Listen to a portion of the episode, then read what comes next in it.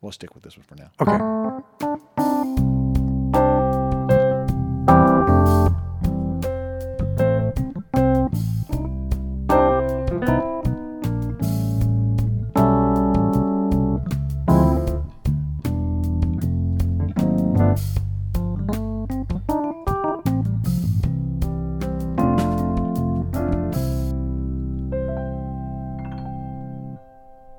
Those additional things that you add on towards the end of that. Well, welcome, friends. I- I'm having a conversation with Brad. Sorry, random thoughts by Dave.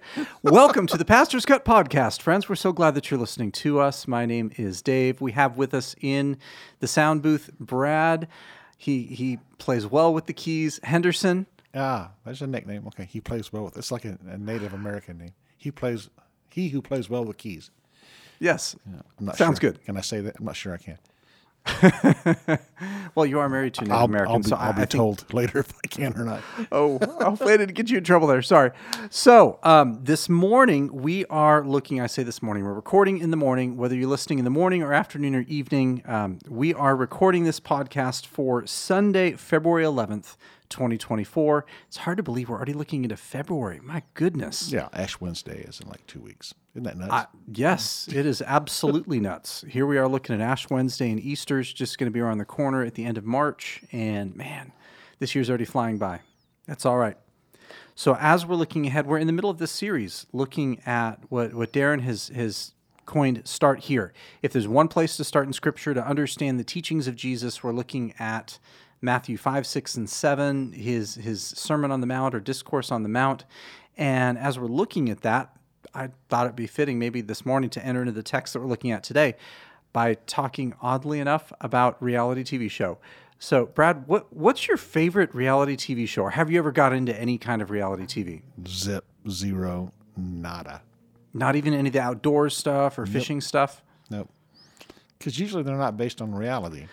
Yeah, that's true. It's like It's all staged. Just- yeah. Well, here's here's my thing, and I'm probably going to sound all like negative grandpa here. Like the Survivor series, which was the first one of the first things that came on as a reality TV thing. They're not dropping them in a place where there's no one. They still have cell signal. The convenience store is still around the corner, and they're videoing it. Uh, what does that say to the rest of the world about how tough we are as a nation? if you're dropped around the corner from a convenience store and there's a whole camera crew that's right Yes, there yes. while you're solo all alone. Yeah. Dro- drop them at the top of Alaska and say, "Make it to, to Nome. Uh, if we see you, cool." I, I don't know. It, it just seems. I, I I've never I've never gotten into it. I just don't understand the craze. And there are people who are insanely obsessive about it. Just have you seen episode 400? Ah, my wife watches my wife watches The Curse of Oak Island, which is not really a reality TV show, but sort of it is. They're digging for buried treasure on this island off the East Coast. And guess what? In 12 seasons they've not found it yet. You They haven't found a do you- do single you know- piece of gold. Do you know why they haven't found it yet? There's nothing there. Because if they find it, the show is over. That's true too. So I, I give her a hard time. I said, Bigfoot has a better chance of finding the gold than these guys because at least we know he's real. You know, I'm just kidding. Oh, that's Anyway, hilarious. Anyway, So, so, yeah. back- How about you? When I was goodness, um, I don't really just watch a whole lot of shows. Period. Right now, I'm my nose is in books. Back a few years ago, I got into Mountain Men, which Yeah, was just random show, supposedly about people out in the middle of nowhere, but there was a camera crew with them, and you could totally see it was staged. And eventually, some of the some of the people that were originally followed got so fed up with it. Look, I, I don't want a crew with me. I just want to go and do my own thing. Thank you, but no thank you and you could see how they just how their attitudes changed towards it. But back in, um, I remember in the '90s when when it became a thing, there was there were a series of a few of them where where there was the secret that was involved in it. So that they added a hook like, you know, the undercover boss or the the secret millionaire for the instead of the the bachelor bachelorette, they had a guy that was a millionaire that they they tried to dress down to make look like an ordinary person, or verse of that the the Joe Millionaire show where a guy was supposed to be a millionaire, but he wasn't. He was an ordinary guy. Oh, Even I though he wasn't an ordinary guy, he was an actor. And I could have gotten cast for that. yeah, you could have. Yeah, someone who you know would like to act like a millionaire but is not. Well, Brad, Can I spend someone else's money? It's kind of what it boils down to. yes. And get paid uh, a Yeah, a yeah, yeah. fortune while, While you're doing doing it. So you can actually become a millionaire by the end of the show. Yes, that's, that's So- what Steve Martin always said. I'm going to tell you how to become a millionaire. First of all, get a million dollars. Yes. I find it fascinating how, how our culture is is enthralled with money, and that's kind of the center of things. I also find it fascinating that our culture is enthralled with this this idea of let's hide something and be secretive to it. And I remember watching those shows in high school and in college and thinking they're they're creating this false dilemma, trying to make everyone suck everybody into this this reality that that somehow we're we're deceiving people, and so it's a bad thing. But but we're trying to do it because this is what we set out to do. It, it was an odd It's a faulty premise. yes. Well, as we enter into the text, there is no faulty premise, but there is a there There's is a- some there's a tension that's Nice. there going on in in Matthew chapter six. And so I'll go ahead and read the passage, see if you can pick up on that that dilemma or that issue that's present in the text, and maybe even bring that up with your group. Maybe that's a good entry point for you guys to to begin as you're talking about this with your group. So, Matthew 6, verses 1 through 18. Be careful not to practice your righteousness in front of others to be seen by them. Otherwise, you have no reward with your Father in heaven. So, whenever you give to the poor, don't sound a trumpet before you, as the hypocrites do in the synagogues and on the streets, to be applauded by the people. Truly, I tell you, they have their reward. But when you give to the poor, don't let your left hand know what your right hand is doing, so that your Father may be in secret and your Father who sees in secret will reward you. Whenever you pray, you must not be like the hypocrites, because they love to pray standing in the synagogues and on the street corners to be seen by people. Truly, I tell you, they have their reward. But when you pray, go into your private room, shut your door, and pray to your Father who is in secret, and your Father who sees in secret will reward you. When you pray, don't babble like the Gentiles, since they imagine they'll be heard for their many words. Don't be like them, because your Father knows the things you need before you ask Him. Therefore, you should pray like this Our Father in heaven, your name be honored as holy.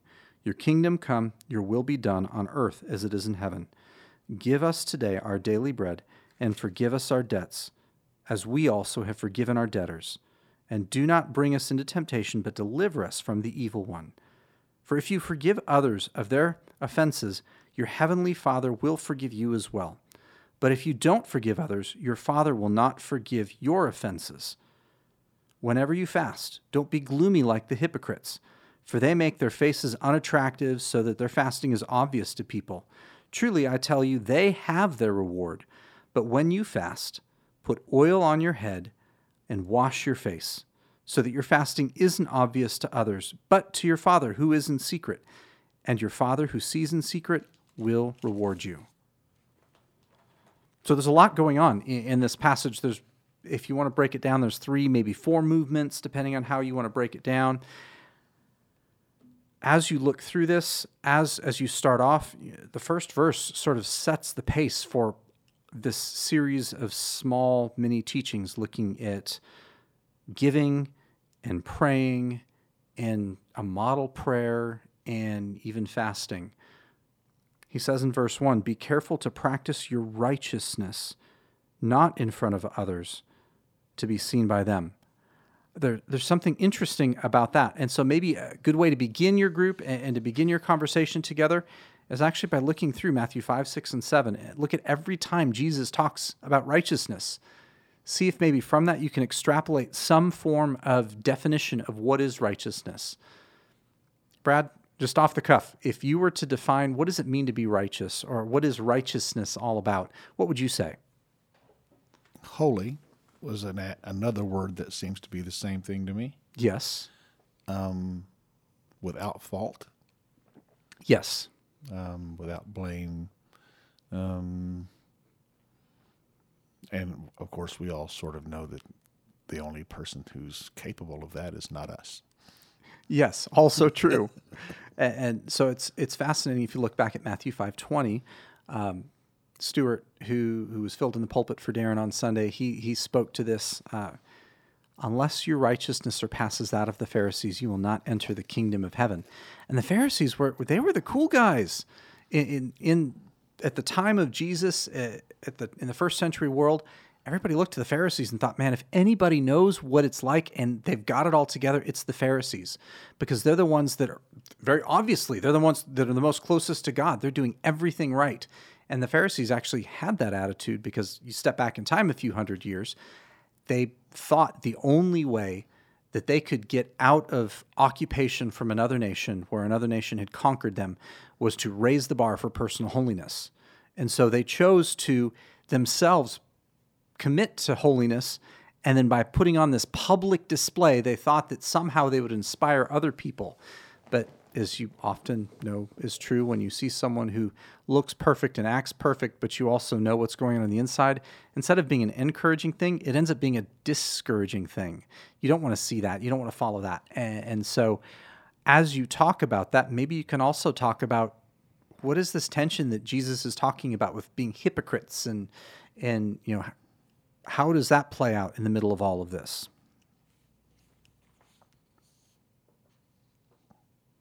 With giving in secret in particular, as he rounds the corner, I would have a conversation really with all of these. What's the ultimate goal in using any of these spiritual disciplines? Giving, praying, fasting? Because Jesus, every single time, comes back to one answer. That's we do it in secret for our Father. Our ultimate goal is to connect with God, not to please other people or, or, or put on a show for other people it's all for God. And when I hear that phrase repeating it again and again and again, where I go, I think about worship. Maybe another way to, to talk in another segue in your community group, see if you can define worship. What does it mean to connect with God? How do you, as a member in your group, connect with God? Maybe you could even share a story from your life of what you do in your quiet time, what you do when you're alone with God, and see if maybe that can encourage other people in their connection with God the Greek word for worship is the word proskuneo.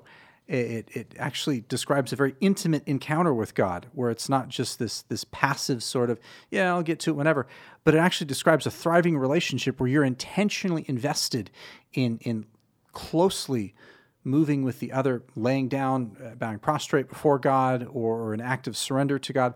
But it's it's requires close proximity to God. God invites us to be in close proximity with Him to not use these disciplines as a means to impress other people, but to draw close to God. And so maybe within your group, you could talk about what do you do to draw close to God? What works for you? Here's another cool tip that I would suggest if, if I were leading a discussion about this passage. As you look at the model prayer from Matthew 6 9 through 13, I would actually look at the focus of it. What's the goal of the prayer?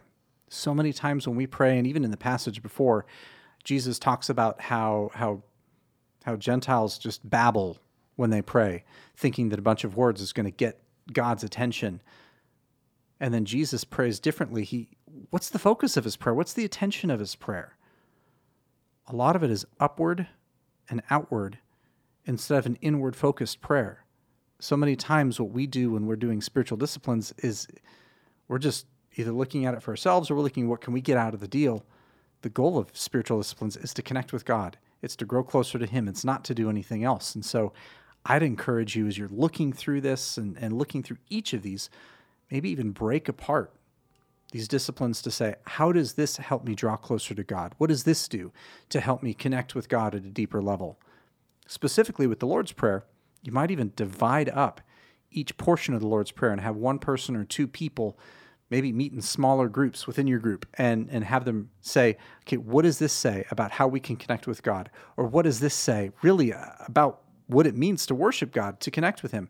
And as you talk about that, then circle back together and have a discussion to say, how is this prayer at this portion of the prayer different than the typical prayer that we pray when we're praying for a right prayer, praying for somebody that we know to be healed, to, to feel comfortable or whatever. But how is this prayer different? And what is Jesus inviting and challenging us to do based on this? It could be some helpful stuff for you. The last thing that I want to talk about, because I don't want to steal any thunder from Darren and what he's going to be speaking in a few weeks, is fasting. The last section, Jesus talks about fasting. And so maybe I'd throw out a question to the group Has anyone ever tried fasting? And not the intermittent, the, the trendy thing where you can fast to lose weight, but actually fasting is a spiritual discipline. If you haven't tried it, that's all right. Um, there are some great resources that are out there to look at to help walk through it. I'd suggest if you don't have a copy, that you pick up a copy of Richard Foster's book, Celebration of Discipline. That is a fabulous book that actually talks about several spiritual disciplines and how we can use those disciplines and cultivate those to create in us a hunger and a longing for God, to run hard after Him. But within there, he has a whole chapter dedicated to fasting. It's fascinating because he talks about the science of fasting. And so, if you've never looked at what happens to the body when you fast, or if you've just always been worried, man, I'm just going to be hungry, I don't know what to do with that, he actually walks through what to expect for the first meal, for the first 24 hours, for the first three days, for the first seven days, even for 40 days. And, and he talks about longer faster, longer fasts and shorter fasts and everything else. So it's a great launching point then to talk about okay, what does it look like to fast? And what do you do when you fast?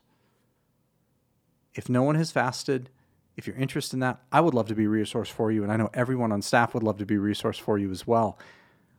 One word of caution and a challenge to you, and a challenge maybe for you to share with everyone in your group.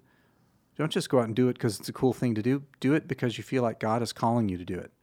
Pray about it and ask God what He would have you to do there have been seasons in my life where I felt challenged where I needed to fast one day a week. And so I would pick one day and I would just consistently use that one day to draw close to God and focus on Him.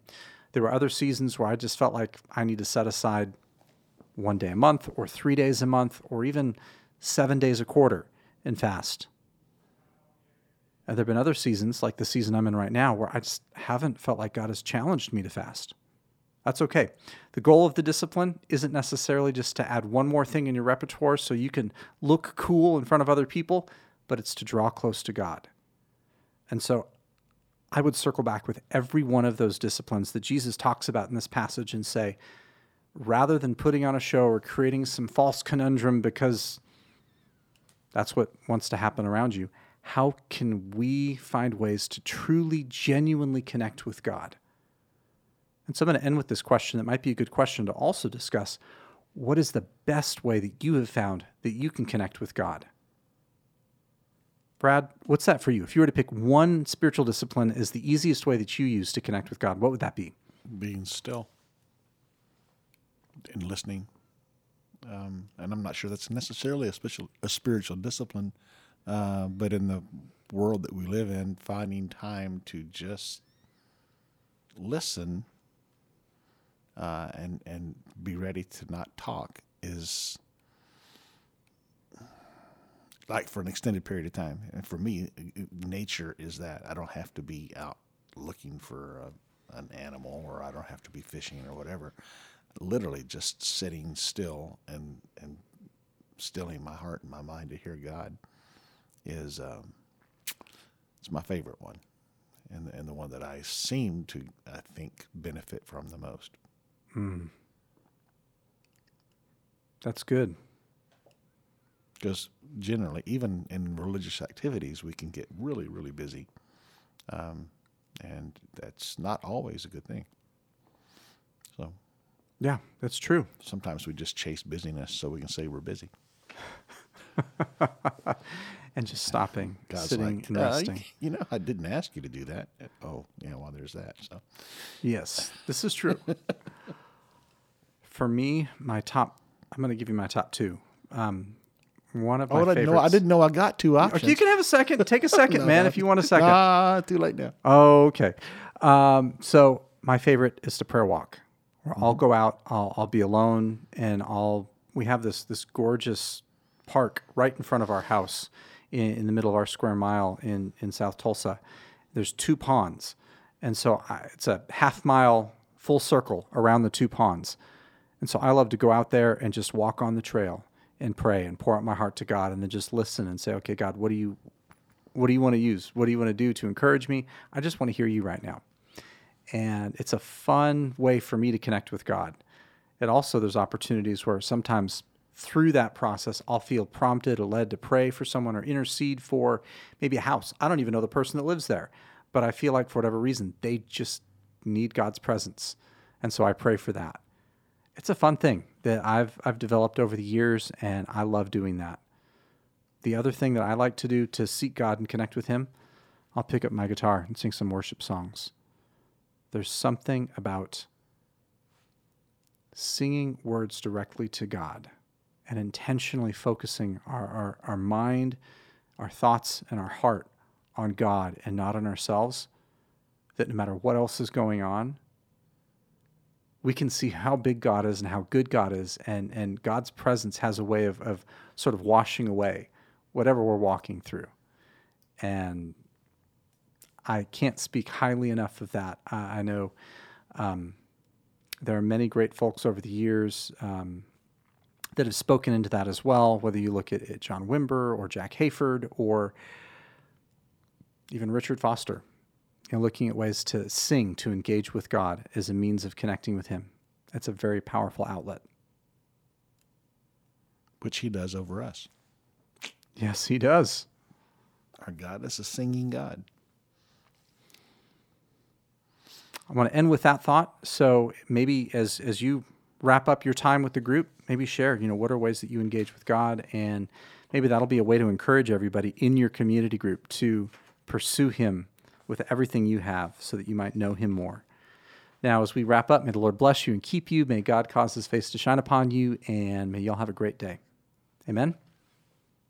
Amen.